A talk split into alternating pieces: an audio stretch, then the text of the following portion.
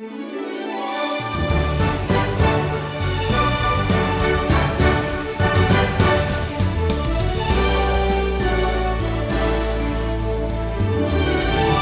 critical that we have a firm grasp of the Bible's teaching on the family. That's true whether you live with a family or live alone. We need to resist the challenges and attacks coming from the world and even from professing Christians. Jesus' own responses to those challenges demonstrate some biblical priorities in family matters. Welcome to the Wisdom Journey. Stephen Davey has a lesson for you today called The Meaning of Marriage and the Value of Children. I read some time ago the statement that the family is under attack today like never before. Now, I don't think very many Christians would argue with that statement, and I, I agree with it in one sense, but I happen to disagree with it in another sense. The family has been under attack ever since God created the first one. It didn't take Satan very long at all to divide and conquer Adam and Eve.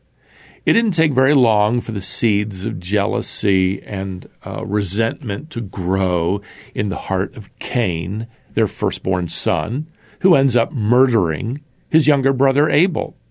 And that was the first family on planet Earth. Well, let me rephrase this statement to read this way The family is under attack in every generation.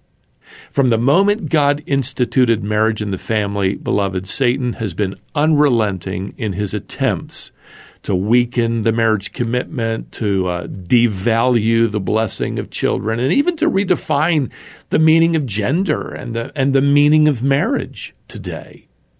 You know, I think it's interesting that 2,000 years ago, Jesus confronted some of these same issues. Now, at this point, he's making his way toward Jerusalem for the final time. He's, he's traveling south from the Galilee region uh, uh, and east of the Jordan River. It's an area known as Perea. And now we read in Matthew chapter 19 and verse 2 large crowds followed him, and he healed them there. Well, it isn't long before the Pharisees show up to antagonize Jesus. And, and they ask him the age old question he's answered uh, already several times before, but here it comes again, verse 3. Is it lawful to divorce one's wife for any cause? Now, we've already dealt with this subject twice before in our wisdom journey as we've been studying through the Gospels chronologically. And I noted in a past study that the Bible uh, allows divorce for adultery, and that includes uh, immorality, and also where there is abandonment. Now, abandonment is when one spouse doesn't consent to dwell with the other in harmony as set forth by the apostle Paul in 1 Corinthians chapter 7. The word Paul uses therefore consent refers to pleasing agreement. And let me tell you, even if somebody says they want to stay married, if they subject their spouse to abuse or addictions or threats or deception, uh, these actions clearly indicate a lack of consent. And the suffering spouse is no longer bound to that individual. That's over in 1 Corinthians 7:15. Now, why are these Pharisees coming around once again to ask Jesus this question, you know, all over again? Well, I think geography has a lot to do with it this time. Jesus is in Perea, and this area is governed by King Herod Antipas. Earlier, Herod had convinced his brother Philip's wife to divorce Philip and marry him. Boy, let me tell you, it was tabloid scandal. It was it was front page news at the time. Now John the Baptist uh, courageously, publicly condemned them for it. And Herod's new wife ended up having John the Baptist beheaded because of it. Well, these Pharisees, I believe here, are hoping Jesus will get into hot water with Herod by answering their question on divorce. But instead, Jesus delivers this rather brilliant answer here in Matthew 19 and verse 4. Have you not read that he who created them from the beginning made them male and female, and said, Therefore a man shall leave his father and his mother and hold fast to his wife, and the two shall become one flesh. In other words, Jesus is saying, you Pharisees only want to talk about how easy it ought to be to get a divorce, but I want to talk about God's design for marriage. And Jesus is quoting, by the way, from Genesis chapter 2, the very first marriage described between Adam and Eve. And, there are some timeless principles back here that, that give us the meaning of marriage as God designed it originally. Now, first, here is the principle of severance. Genesis chapter 2 and verse 24 says, Therefore a man shall leave his father and mother.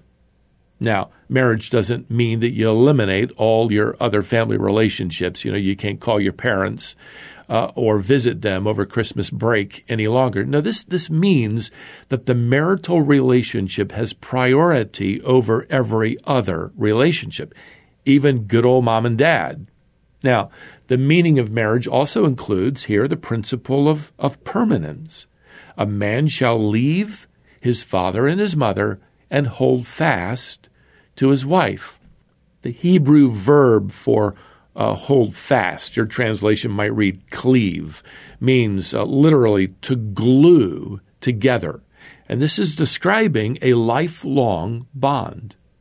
Well, then you have another principle here, the principle of oneness. At the end of verse 24, the Bible says, And they shall become one flesh. The word for one here is the word echad. It means uniquely one. In marriage, two people become uniquely one. And this is more than sexual or physical oneness. This is oneness in purpose, oneness in direction, oneness in in life. So Jesus is taking these Pharisees all the way back to Genesis and the creation account.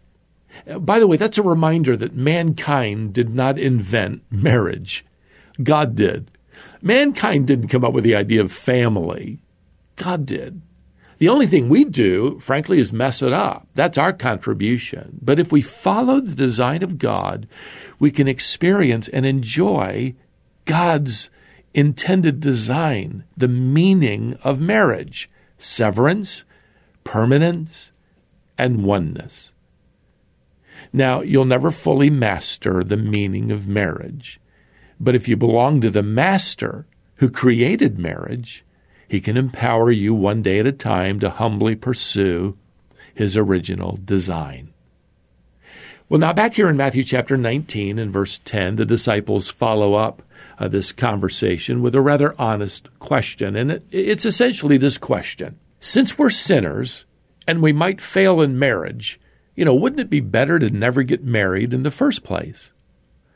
Well, Jesus answers that there are some whom God calls to be single, and it, really is a matter of following what God wants for your life as He reveals it. And with that, Jesus actually refers to three kinds of single individuals here in verse 12. There are eunuchs who have been so from birth, and there are eunuchs who have been made eunuchs by men, and there are eunuchs who have made themselves eunuchs for the sake of the kingdom of heaven. First, Jesus refers here to some men who are born with physical defects that render them unable to have children, and the likelihood is that they will remain unmarried. The second category are some men who were castrated for some kind of appointment. We know from history that kings often castrated servants who would manage their harem or hold some position in the palace. And then the third category are believers who effectively choose to live as eunuchs. That is, they choose to live single for life. And oftentimes it's because of their ministry responsibilities. Two of my own cousins, two women, served on the mission field that effectively eliminated the potential for marriage. They chose singleness for the sake of the gospel. Now, what happens next, I think, is a rather fitting follow up to a discussion on marriage. Matthew records here in chapter 19, uh, here at verse 13. Then children were brought to him that he might lay his hands on them and pray. The disciples rebuked the people, but Jesus said, Let the little children come to me, and do not hinder them, for to such belongs the kingdom of heaven.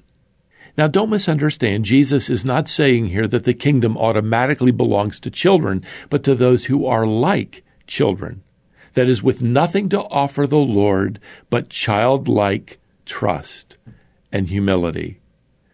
Well, the disciples are like their culture around them, which viewed children as a, a nuisance and a, and, and a distraction. But far from, uh, from being a nuisance and a distraction, children are a part of Jesus' ministry, and, and he delivers a rather powerful message through his actions. Do everything you can, he's basically communicating, to help a child come to Jesus. They have tremendous value.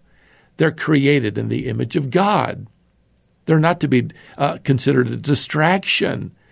Give them the gospel. In fact, beloved, if you're serving in some ministry today for the sake of children, let me tell you, here's your verse. Here's your verse. Let the little children come to me. They have great value. And let me thank you, by the way, for all the rest of us. Let me thank you for helping children come to Jesus. Many people, including myself, can remember the impact of a loving children's worker, a, a, Sunday school teacher, a Bible study leader who showed interest in us, considered us valuable, and helped us find our way to Christ. Let me tell you, yours is a precious ministry. In fact, your ministry reminds me of that little chorus we learned to sing that children are precious in His sight. Well, with that, we're out of time. Until next time, beloved, may the grace of the Lord Jesus Christ and the love of God and the fellowship of the Holy Spirit be with you all. Amen.